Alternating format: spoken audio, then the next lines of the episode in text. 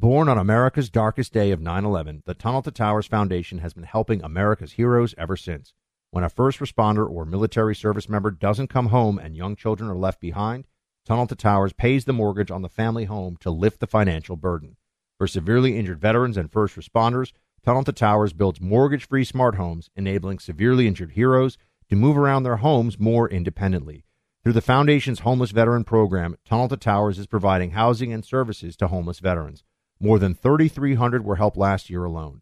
Because all veterans who honorably served, whether in peacetime or war, deserve our nation's gratitude. People who put their lives on the line for our country and our communities need your help now more than ever. Join Tunnel to Towers on its mission to do good and never forget 9/11 or the sacrifices of this country's heroes.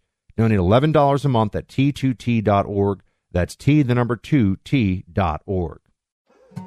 More Than a Movie is back with Season 2. I'm your host, Alex Fumero, and each week I'm going to talk to the people behind your favorite movies. From The Godfather, Andy Garcia. He has the smarts of Vito, the temper of Sonny, the warmth of Fredo, and the coldness of Michael.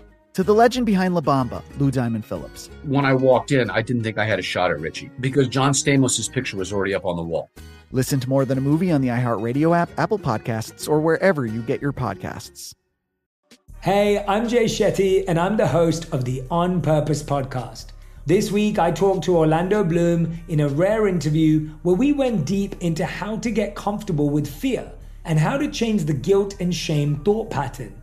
People say, what are you afraid of, right? I'm afraid of fear because it's like I want to confront anything in my life that feels challenging on those levels. Listen to On Purpose with Jay Shetty on the iHeartRadio app, Apple Podcast, or wherever you get your podcasts. Hi, I'm Michael Rappaport. And I'm Kibi Rappaport. And together we're hosting Rappaport's Reality Podcast. We have a passion for reality TV, and we're inviting you into our living room. We're dissecting the drama, and we're giving praise to the single greatest form of entertainment on television today. That is right. Reality TV is the greatest form of entertainment on television today. Listen to Rappaport's Reality with me, Kibi Rappaport. And me, Michael Rappaport, on the iHeartRadio app, Apple Podcast, or wherever you get your podcast. You're listening to the Buck Sexton Show podcast. Make sure you subscribe to the podcast on the iHeartRadio app or wherever you get your podcasts. There are new questions circulating about the timeline of law enforcement response to the Uvalde, Texas school shooting where 19 children and 2 teachers were killed. New harrowing videos emerged on social media showing angry, desperate parents outside the school pleading with police to go inside. It's time for Home Run.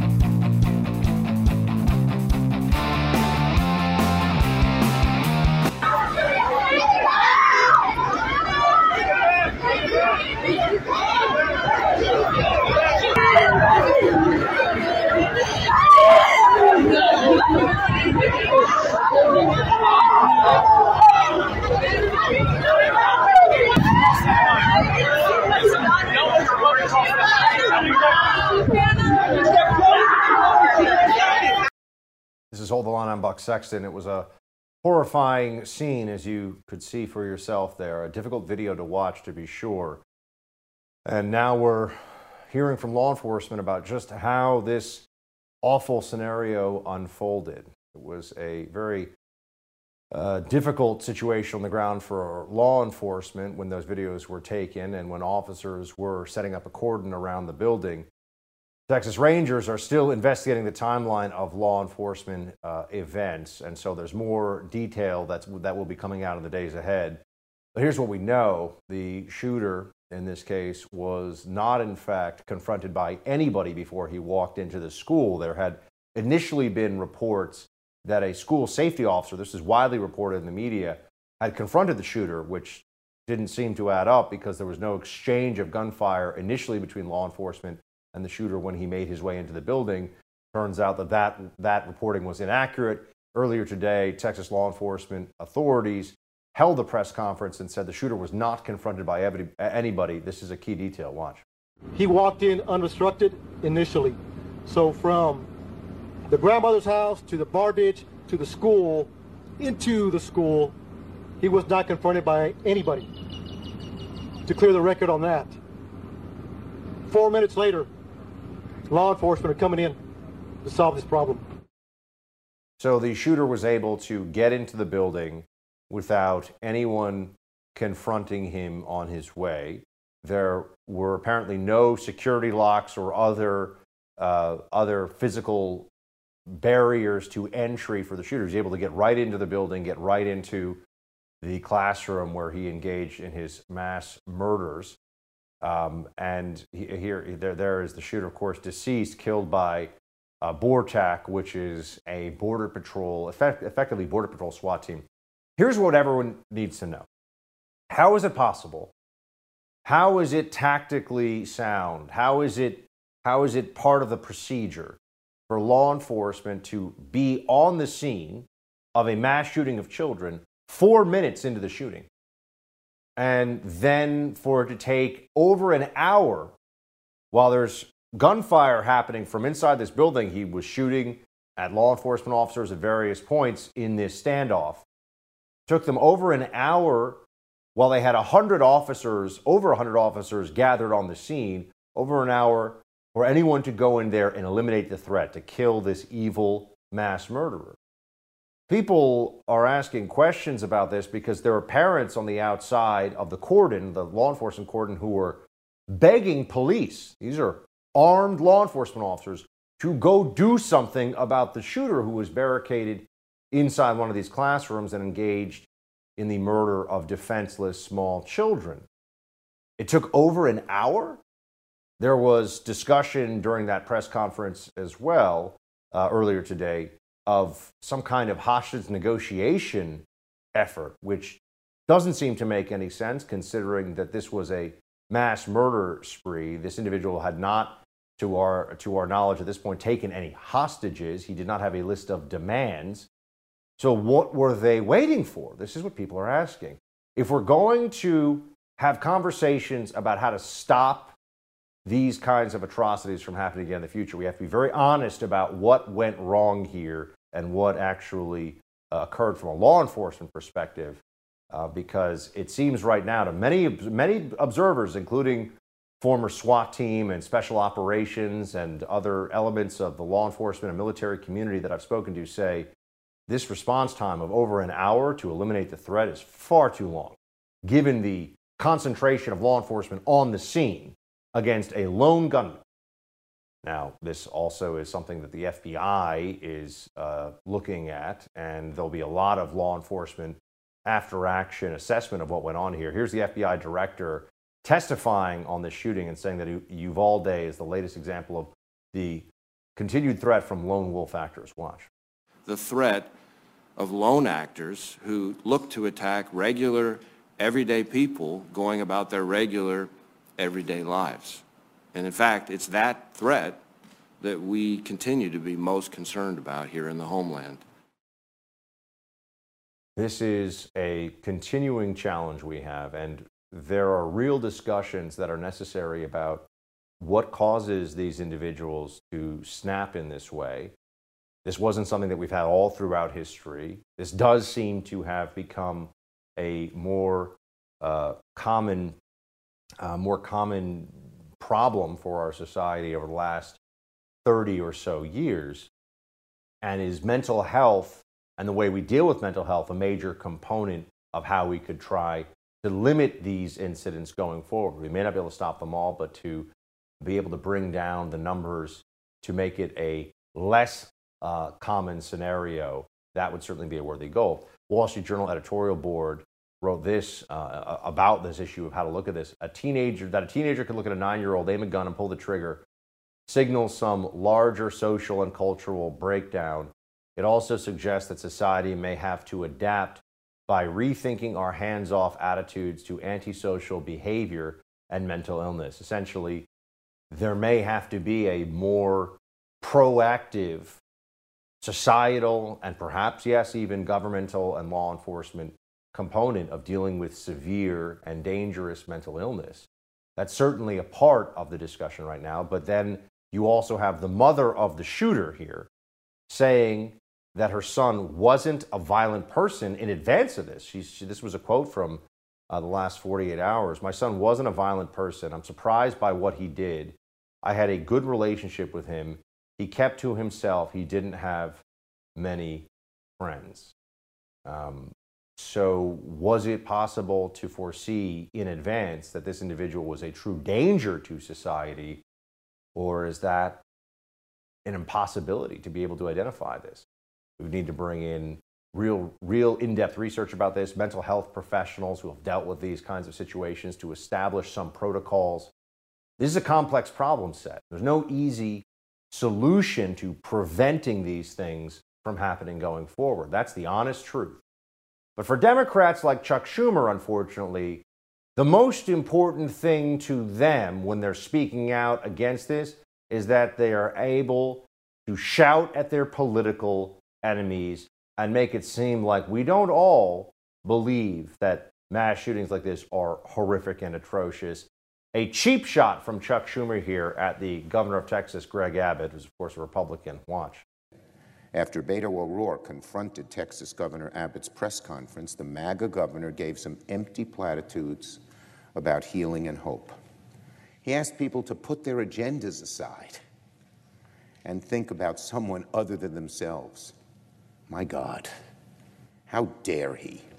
What an absolute fraud the governor of Texas is. And Chuck Schumer, I would say, is a fraud, but he's such a disgrace that we expect him to be a fraud. And that is the reality we are facing. All right, former NYPD cop John Cardillo joins me next to discuss Biden's recent comments on gun control and the left's incessant politicization of all this. Before we get into that, I want to talk to you about protecting your online data. Big tech is taking advantage of us. They're mining our data, remining it, selling it, and guess what? We don't benefit from that at all. All the while, they count their money and abuse your privacy. You really think your emails, texts, and messages are private and safe from governments, hackers, and two-faced, profit-hungry corporations? Think again. This is where Sekur comes in. Sekur's email platform is 100% private. It is Swiss-hosted. They use their own servers in Switzerland and have no ties to American big tech companies. With Sekur, there is no data mining whatsoever. It's completely private. This is what makes Sekur different from every other email and messaging provider out there. Sekur is the best email platform in the world when it comes to security and privacy. Look, there's a reason Sekur built their company the way they did. We need to take a stand against big tech and take back our privacy. Right now, you need to go use the discount code BUCK when you go to Sekur.com. It'll only cost you $7.50 for full access every month. That's nothing. Go to Sekur.com and create your Sekur email address and account. Use promo code BUCK for 25% off for a whole year. Sekur.com, promo code BUCK.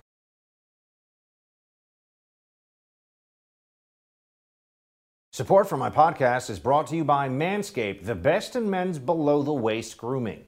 Their products are precision-engineered tools. Manscaped's Performance Package is the ultimate men's hygiene bundle. Join over 4 million men worldwide who trust Manscaped with its exclusive offer for you. 20% off and free worldwide shipping with the code BUCK at manscaped.com. The Performance Package 4.0 includes a ton of men's grooming products like the Lawn Mower 4.0 trimmer, the Weed Whacker ear and nose hair trimmer, performance boxer briefs, and a bunch of other great men's hygiene products you never knew you needed, plus a travel bag to hold it all. The Lawn Mower trimmer is the best. It's got a cutting-edge ceramic blade to reduce grooming accidents, and it's waterproof, so no more messes on the bathroom floor. You'll also get the waterproof Weed Whacker nose and ear hair trimmer with proprietary skin-safe technology, which helps reduce nicks, snags, and tugs in all those delicate areas. Get 20% off and free shipping with the code BUCK at manscaped.com. That's 20% off with free shipping at manscaped.com, and use code BUCK to unlock your confidence and always use the right tools with Manscaped. After calling for tougher gun control laws in the wake of the Texas school shooting, President Biden talked about the Constitution yesterday. Watch this. Second Amendment is not absolute. When it was passed, you couldn't own a cannon. You couldn't own certain kinds of weapons. It's just always been limitations. You actually could own a cannon, but anyway. Joining me here with reaction is former NYPD officer and conservative commentator John Cardillo. John, Biden is not smart really as a politician. He's certainly not smart as a constitutional scholar or lawyer. And the immediate fallback to talking points about gun control that we've been hearing for decades and that every time they get their way, it doesn't actually do anything. It's just disheartening at some level. This is the best we've got. This is the president.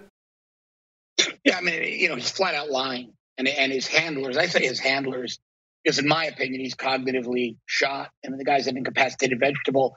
Historically speaking, the ignorance coming from the president of the United States is in itself disqualifying, right? Historically speaking, most cannons used in the Revolutionary War were either previously or currently at the time privately owned. People brought them into service, whether they were wealthy landowners or business owners who used them for protection. So, but we can get into the weeds all day about Biden's misstatements, or as we'll call them, flat out lies. I think it's tragic that they used the deaths of 19 innocent babies. These were elementary school age children. And as a former cop, I had responded to murdered children 25, 27, 28 years later, Buck. The memory is as vivid as it was day one. I spoke to troopers who responded, Connecticut troopers who responded to Sandy Hook. They'll never get that imagery out of their heads. So the way the Democrats have been using this for political points, cheap political points, Obama invoking George Floyd, a fentanyl addict who was passing counterfeit bills and equating them to murdered babies and their heroic teachers who threw their bodies between the kids and the gunmen. It's really disgraceful. Don't even get started on Beto O'Rourke. Disgraceful on the part of Democrats. Well, here, for example, is Chuck Schumer, Senate Majority Leader, for now, slamming Governor Abbott and everybody who supports Trump and MAGA Republicans because, you know, you have to do gun control. Watch. And these families, my colleagues, don't want thoughts and prayers. They want their elected leaders to respond to their suffering. They want results. Yet, the MAGA Republicans don't want to get to results. They are ossified in their opposition to any action on gun safety. Governor Abbott, will you ask your MAGA buddies and your NRA pals to put aside their agendas and think of someone other than themselves? Will you ask the gun manufacturing reps who will swarm over the NRA convention to put aside their agendas and think about someone other than themselves? Of course not. No amount of bloodshed seems to be enough for MAGA Republicans. I mean, there's so much there that's just enraging, honestly. Yes, Republicans don't care about dead children, Chuck Schumer. I mean, this is essentially what he's saying. It's outrageous. But beyond that, there's always, John, this effort to, you're very familiar with the gun industry, the firearms industry, to make it seem like there's some shadowy cabal of NRA and lobbyists that stop. The problem with the gun legislation is actually there are tens of millions of gun owners who don't want it and know that it won't help. Look, I mean, you know, it's... We have to be factual here, Buck, and it pains me to think about 19 grieving families. We found out the husband of one of the teachers who took bullets for the kids and died of a heart attack today, presumably from the stress from a broken heart, maybe. This is a tragedy all around. But you do not impose draconian, anti-constitutional regulation or legislation on 330 million Americans because one bad guy did something bad. And I'll take it a step further. I put a tweet out the other day. Chuck Schumer, I'm going to say it here, is a disgusting, vile, disingenuous rodent. And here's why. If we were to put, there are 131,000 K through 12 schools in the United States. If the federal government, if Congress appropriated $250,000 to every school for either armed police, single access points, fortified physical plants, what have you. If they appropriated $250,000 to every school, that would be $32.75 billion to protect America's youngest school children. They won't do it. They won't even have the debate. Democrats refuse to have the debate because Randy Weingarten and the teachers union won't let them have the debate. Yet they gave $40 billion. To Zelensky in Ukraine, who to me is another oligarch mob boss. It's the Bloods and the Crips. Zelensky versus Putin. They'll give him $40 billion in 2 days, but they won't give $7.5 billion less to fortify and safeguard 131,000 K through 12 schools in the U.S. Chuck Schumer is a disingenuous, disgraceful liar. John, I do also want to ask you about, as somebody who carried a badge and a gun for years, the NYPD, the law enforcement response here, at the shooting specifically, We heard, now we've got a pretty good sense of the timeline. They had cops on the scene within 4 minutes. The cops knew that this was an active shooter situation. There was a lot of rifle fire from the shooter. And then nobody went in for a second breach after a first attempt that was pushed back, essentially, by the shooter. Yeah. Nobody went back in for an hour. And there were parents who were around the cordon, the police cordon, begging law enforcement to go in and do something. I think it's really hard for people to hear, John, that for an hour this he was firing rounds too. He'd already murdered a lot of kids, and he was firing off rounds during the standoff period. 100 officers, nobody goes in there until the BorTac team from Border Patrol comes in. What do you think of this?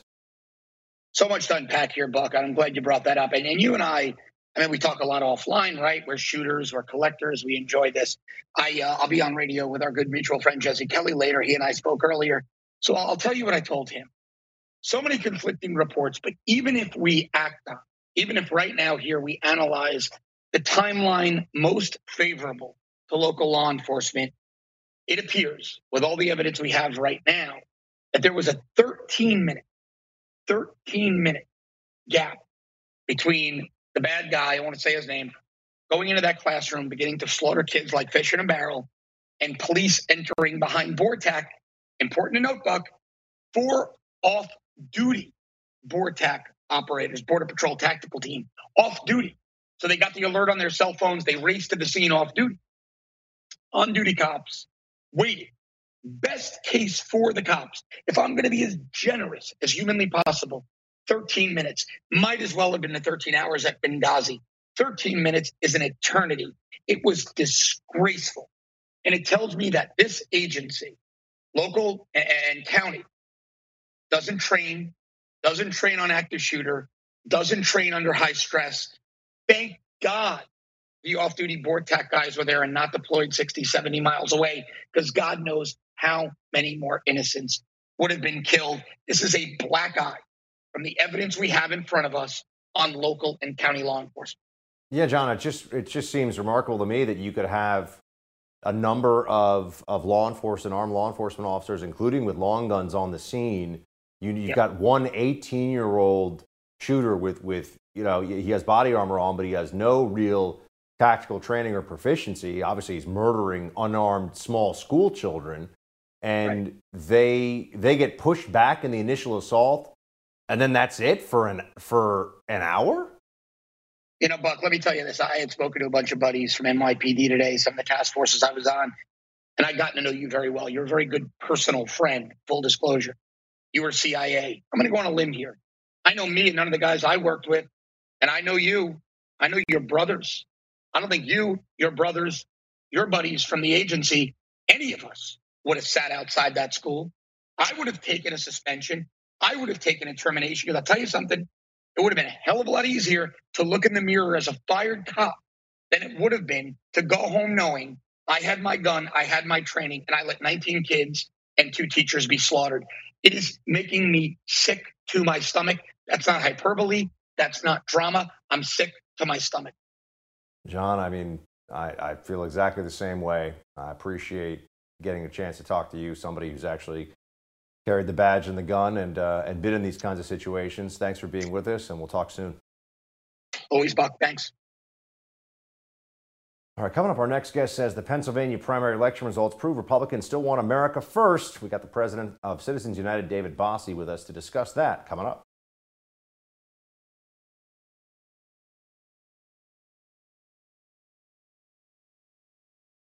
Pennsylvania Senate primary is going into a recount. Right now, as it stands, the race between Oz and McCormick is too close to call.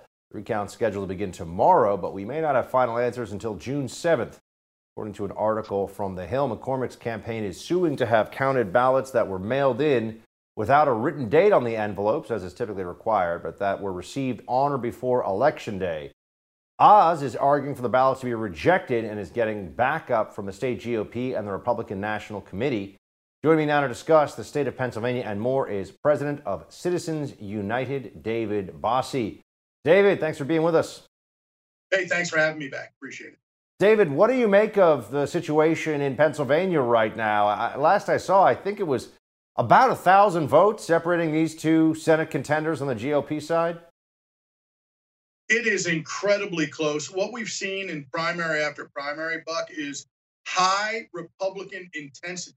We are seeing folks who want to reject completely and totally Joe Biden's America and the disaster that is the Biden administration. And we're seeing Republicans turn out in record number all over the country, and Pennsylvania is no exception.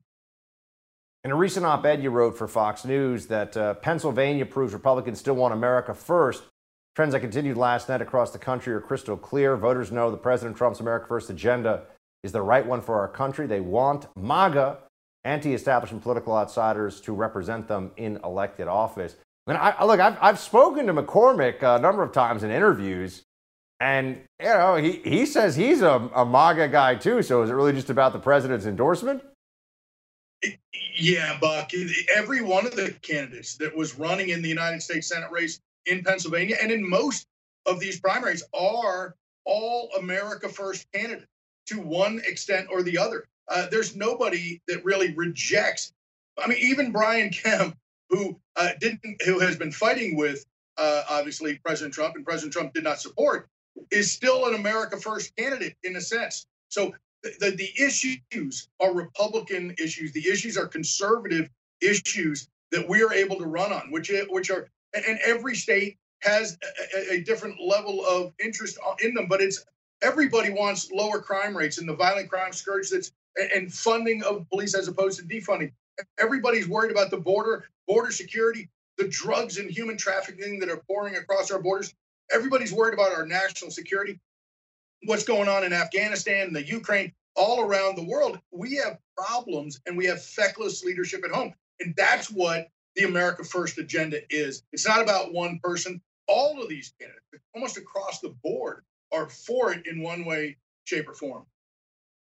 Pennsylvania Senate hopeful Mehmet Oz had some kind words for former President Trump. Watch this. President Trump, after he endorsed me, continued to lean into this race in Pennsylvania. He knows all the subtleties of it. He was willing to participate with teletown halls, which he advised that I do. It was a brilliant idea. He participated in a massive rally out in Westmoreland County. And God bless you, sir, for putting so much effort into this race. I will make you proud. How confident are you, David? I mean, I know we don't know who's going to win, but Oz is ahead right now, and certainly very possible that he will be the guy who ends up representing the GOP in the Senate race. A lot of people saying, is he really a conservative? What do you say? Well, I think he will be a great senator. I think David McCormick will be a great senator. I think that the issue before us is these mail-in ballots that are not dated. And I think that the courts have ruled in the past that undated ballots should not be counted.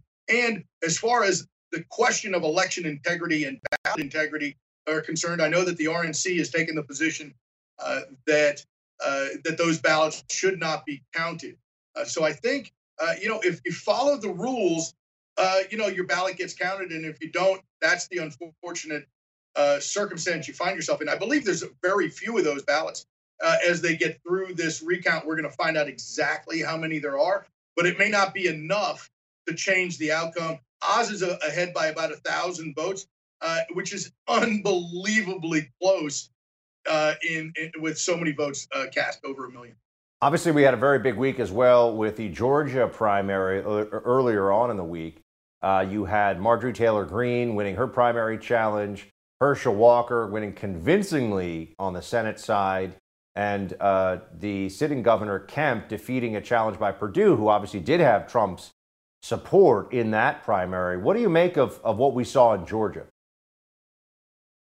Well, it's interesting. You know, candidates matter, and good candidates matter. And you know, we had some weak candidates in Georgia, even with the president's support, you can't carry them over the line by yourself if you're Donald Trump. You're not there in Georgia campaigning every day. You show up for a rally and you endorse them. But the candidates and their ideas and their campaigns matter. And I think that that's what the failure was predominantly, because, you know, the people in Georgia agree with President Trump on the issues. They just didn't believe that Perdue was a good vehicle for them. But if you look around the country, Sarah Huckabee Sanders wins, a huge landslide for governor in Arkansas. Tim Griffin, endorsed by President Trump, wins for the attorney general's job in Arkansas. The president had some great victories. Obviously, Georgia was a tough one to take a couple losses in, but the president's record is stellar and his endorsement matters. How do you think the GOP is looking to make a real run-the-table situation happen for the governor's race, the Senate seat that's up between Warnock and Herschel Walker, some really key contests there? Do you think we could pull it all off? Herschel Walker is incredibly strong. He is going to run a very good, disciplined message campaign and has been doing so thus far. He's raising a ton of money, an exceptional candidate. And I think that, I think Herschel Walker definitely wins in November. And we pick up one Senate seat there and get that one back into the Republican hands. But I also believe that Kemp will defeat now Stacey Abrams. I mean, you have Stacey Abrams making one gaffe after the other. Just a couple of days ago, she's saying that Georgia's not a good place to live. Who says that about a state that they want to represent? So we're gonna run the tables this November in the general election because of the problems that Joe Biden has created. The Biden administration single-handedly is driving people to turn out to vote for Republican candidates because they are sick and tired of the America last mentality of the Biden administration, American weakness and feckless leadership. Everything they touch, from the economy to social issues to foreign policy, we're in a disaster. Every day it gets worse and worse. And I think the American people are recognizing it. Monmouth poll just last week, Buck, 79% of the American people, that's Republicans, Democrats, and Independents polled, say America's on the wrong track. 79%. Only 17% said it was on the right track. This guy, Joe Biden, is making Jimmy Carter look good. David, thanks for being with us. Appreciate it. Thanks, Buck. Appreciate you. Former Hillary Clinton campaign lawyer Michael Sussmann will not be taking the stand during the trial, with closing arguments scheduled for tomorrow. We'll talk with Real Clear Investigations' Benjamin Weingarten about that when we return. First, I want to talk about the Silencer Shop. If you're like me, you believe it's your right to keep and bear arms. More than 100 million Americans identify as firearm owners, and in 2021, there are more than 3 million new gun owners in the United States. Silencer Shop is the #1 source for suppressors in the U.S. They're a Texas-based company that's all about stellar customer service. Silencer Shop kiosk makes the NFA process easy for your suppressor, SBR, or any NFA item. By tapping into Silencer Shop for your ATF E-Form 4, you'll get your can in your hands faster than ever. Customers have said they've even received their suppressors in 70 to 90 days. Check out Silencer Shop's YouTube or Instagram pages or visit silencershop.com. And if you'll be at the NRA annual meeting in Houston, May 27th to 29th, be sure to stop by their booth. Partner with Silencer Shop for the easiest way to get your suppressor.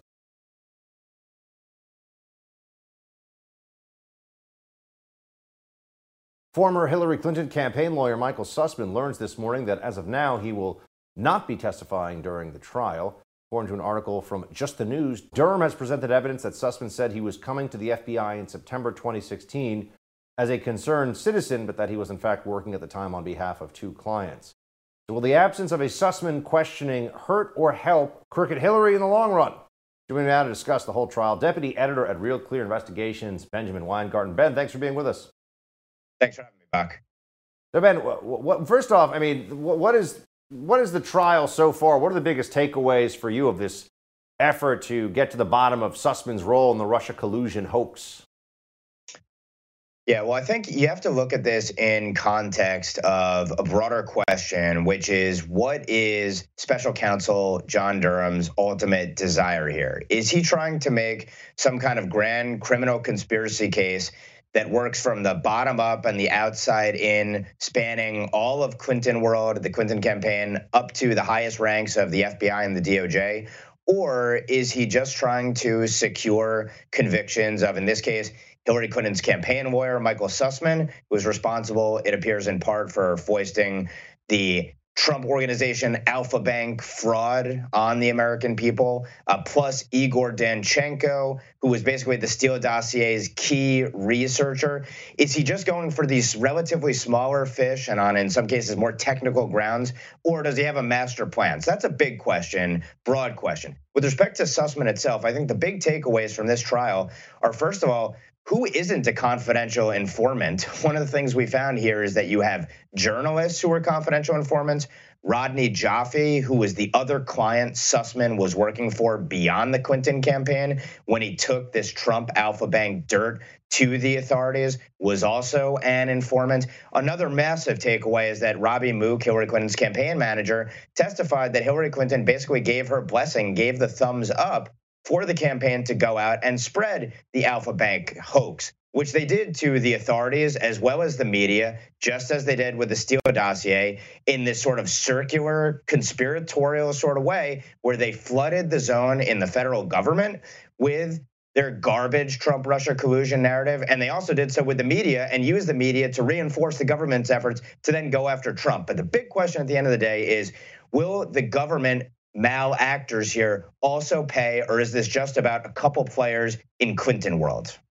So Robbie Mook said that he discussed it with Hillary. I don't remember the substance of the conversation, but notionally the discussion was, hey, we have this and we want to share it with a reporter. She agreed. So, I mean, just this is from the campaign manager of the Clinton campaign saying, yeah, Hillary was like, share the stuff. Hillary was like, share the stuff. And then let's also note that her former senior foreign policy advisor, but now the national security advisor to the United States, Jake Sullivan, put out a press release citing a report from Slate, which of course Fusion GPS on behalf of the Clinton campaign had fed to Slate, spewing the Russian Alpha Bank hoax. And then Hillary Clinton herself retweeted that with a comment on October 31st, 2016. So the ultimate October surprise. Garbage they fed to the authorities as well as to the likes of Slate, and then they spun it out there, making it seem as if independent actors were finding all of this Trump-Russia dirt. So her fingerprints are all over this effort, and they perpetrated a fraud on the government. But at the same time, are we really to believe that the government, the FBI, and the DOJ were duped? And one of the things we found out in this case is that people within the FBI, rank and file agents, examined what was brought to them and said, this is garbage. They knew it almost immediately, yet they got pressure, according to a testimony from at least one of those in court, who said that they got pressure from the seventh floor, that is the senior ranks of the FBI, to pursue this, to pursue it deathly seriously. And that is incredibly telling here. And the question is Sussmann going to make it, rather, is Durham going to make the case that the government was innocently duped and defrauded by the Clinton campaign? Or were they co-conspirators? We'll have to see. Here's from the Wall Street Journal. The Clinton campaign created the Trump Alpha allegation, fed it to a credulous press that failed to confirm the allegations but ran with them anyway, promoted the story as if it was legitimate news. The campaign also delivered the claims to the FBI, giving journalists another excuse to portray the accusations as serious and perhaps true. And this is, I think, a critical component of this, Ben, that a political campaign that not only, of course, they're going to feed their smears to the press didn't really do their job. Not only that, but then on the other side, also feeds it to federal law enforcement and intelligence agencies. And then the press says, oh, look, the law enforcement agencies are on this. The law enforcement agencies say, look, the press is reporting on this, and it's all treated like it's real. And we've seen this template before in other aspects of the Russian collusion hoax with respect to the fraud that was perpetrated on the FISA court, violating our most basic civil liberties in the case of Carter Page and others, it would appear, because you had members of the government citing media reports. The government had been fed this hidden information by outside actors, which proved to be garbage, used to pursue Carter Page several times and others and spy on the communications and hoover up the communications of probably hundreds of people ultimately. So this was just one aspect of it, but it's the perfect model. It's the template for what they did in a whole number of circumstances here. You think we're going to get to any actual accountability here, Ben, for what went on when it comes to some of these characters? I mean, I spoke to Andy McCarthy of a National Review about this recently. He said that Sussmann, given the jury pool in D.C. and given the case so far, may walk. Yeah, as I detailed in this piece at Newsweek today, Sussmann's going in front of a judge who himself said he might recuse himself if asked because he was a professional acquaintance of Sussmann, worked with him at the DOJ. His wife was a contributor to the 2016 Clinton campaign. She actually has represented Lisa Page, who herself might be a target of Durham's investigation. And then, of course, you have the jurors, to your point, several of whom were Clinton campaign donors.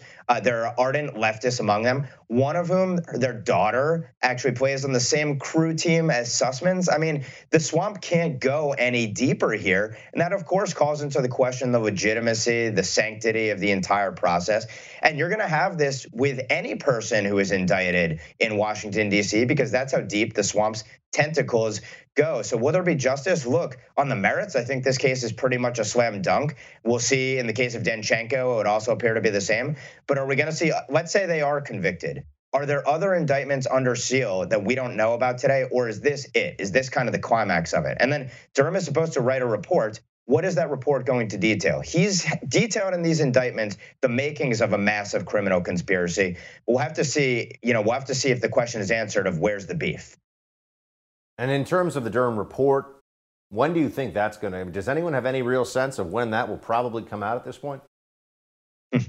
Well, Jonathan Turley has talked about the fact that this is a glacially slow exercise, and some have questioned, what about the statute of limitations with certain individuals? Because we're talking 6 years after the fact, some of these revelations coming to the fore.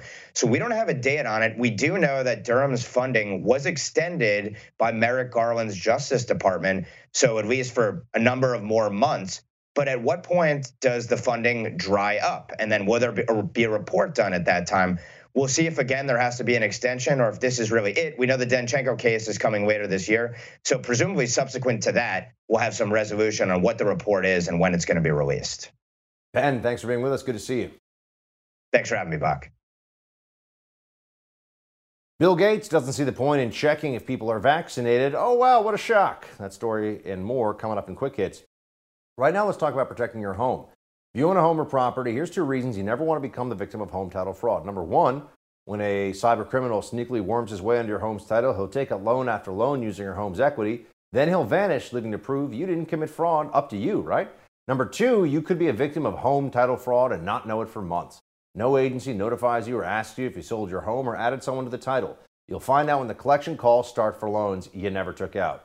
Nobody knows more about how to help stop this crime than Home Title Lock, America's trusted leader. Here's what I urge you to do. Go to HomeTitleLock.com, read the testimonials from retired FBI agents and others, then register your home address to see if you're already a victim. When you protect your home, tell them Buck Sexton sent you for 30 free days of protection. HomeTitleLock.com, that's HomeTitleLock.com. Quick Hits up next. Each morning, the President of the United States receives a highly classified briefing on the most important issues facing the country. It's called the President's Daily Brief, or PDB. It's delivered by America's spies and analysts. Well, now you can hear your very own PDB in the form of a podcast hosted by me, Brian Dean Wright, a former CIA operations officer. Each morning at 6 a.m. Eastern, I'll bring you 15 to 20 minutes of the most important issues facing the country, giving you the critical intelligence and analysis you need to start your morning.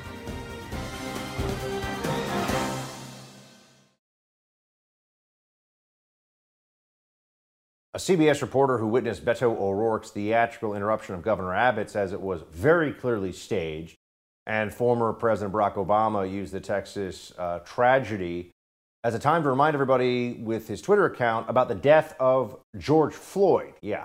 It is time for a Quick Hits. But actually, first we'll start with Bill Gates, who was, for some reason, everyone listens to this guy. He's super rich, so we have to listen to him about global health policy for some reason. He was on a panel at the annual Davos meeting, of course. And this is what he had to say about checking to see if people are vaccinated and get a breakthrough infection. Watch. The idea of checking if people are vaccinated, if you have breakthrough infections, what's the point? The point is to know whether these vaccines work or not, Bill. Isn't that amazing, though? He really, what do you mean? You got the shot? Whether you get sick or not, if you get sick and you already had the shot or not, who cares? Yeah. This is what we are up against. People that just want to pretend like we're all so dumb, we don't see what's going on. Then there was this Obama tweet, which was honestly just jaw-dropping. As we grieve the children of Uvalde today, we should take time to recognize that 2 years have passed since the murder of George Floyd under the knee of a police officer. His killing stays with us all to this day, especially those who loved him. George Floyd was a longtime criminal who had a violent incident with law enforcement that resulted in his death. He's also a guy who had pointed a gun at the belly of a pregnant woman during a home invasion. And when there are 19 children still being buried during a mass shooting, Obama wants to remind us of George Floyd 2 years ago. Okay. And then there was the appalling spectacle yesterday of Beto O'Rourke interrupting Governor Abbott in a way that was just so lacking in dignity and respect for the entire situation. But Beto O'Rourke is a pathetic, narcissistic weirdo. CBS reporter's in the room. Here's what that reporter had to say about it. There were two people across the aisle from me, and a moment before the press conference started, they got up from their seats when Beto walked in. So they were seat holders for him. This seems something very clearly staged by Beto O'Rourke and his campaign. Yeah, of course it was staged by Beto O'Rourke and his campaign. That's the only way this guy can get any attention, is to be an appalling spectacle, of course. Who would listen to this guy about absolutely anything? That's it for tonight's Hold the Line. The No Spin News of Bill O'Reilly is next. Field time.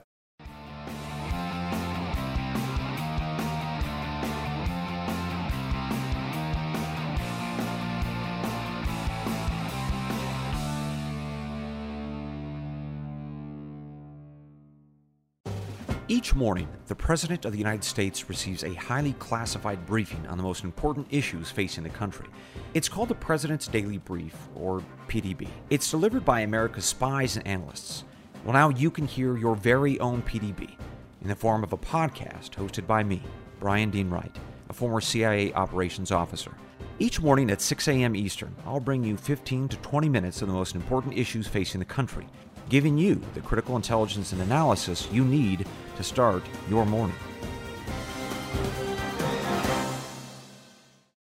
Who is there for heroes of the families left behind when a service member or first responder dies or is catastrophically injured in the line of duty? Who helps our country's homeless veterans? And who helps our nation to never forget 9/11? Let me tell you who: the Tunnel to Towers Foundation. The Foundation's Gold Star, Fallen First Responder, Smart Home, and Homeless Veteran programs comprise their In the Line of Duty programs. They're all dedicated to honoring our nation's heroes and their families. The Foundation's Never Forget programs engage people in 9/11 remembrance across America. Over 80 runs, walks, and climbs a year. Dozens of golf outings. And the Tunnel to Towers 9/11 Institute is educating kids kindergarten through 12th grade to help our nation keep its vow to never forget. More than 95 cents of every dollar you donate to Tunnel to Towers goes to its programs. Never forget the sacrifices of our country's greatest heroes. Donate $11 a month to Tunnel to Towers at T2T.org. That's T, the number 2, T.org. More Than a Movie is back with Season 2. I'm your host, Alex Fumero, and each week I'm going to talk to the people behind your favorite movies. From The Godfather, Andy Garcia. He has the smarts of Vito, the temper of Sonny, the warmth of Fredo, and the coldness of Michael. To the legend behind La Bamba, Lou Diamond Phillips. When I walked in, I didn't think I had a shot at Richie because John Stamos's picture was already up on the wall. Listen to More Than a Movie on the iHeartRadio app, Apple Podcasts, or wherever you get your podcasts. Hey, I'm Jay Shetty, and I'm the host of the On Purpose podcast. This week, I talked to Orlando Bloom in a rare interview where we went deep into how to get comfortable with fear and how to change the guilt and shame thought pattern. People say, what are you afraid of, right? I'm afraid of fear because it's like, I want to confront anything in my life that feels challenging on those levels. Listen to On Purpose with Jay Shetty on the iHeartRadio app, Apple Podcast, or wherever you get your podcasts. Hi, I'm Michael Rappaport. And I'm Kibi Rappaport. And together we're hosting Rappaport's Reality Podcast. We have a passion for reality TV, and we're inviting you into our living room. We're dissecting the drama, and we're giving praise to the single greatest form of entertainment on television today. That is right. Reality TV is the greatest form of entertainment on television today. Listen to Rappaport's Reality with me, Kibi Rappaport. And me, Michael Rappaport, on the iHeartRadio app, Apple Podcast, or wherever you get your podcast.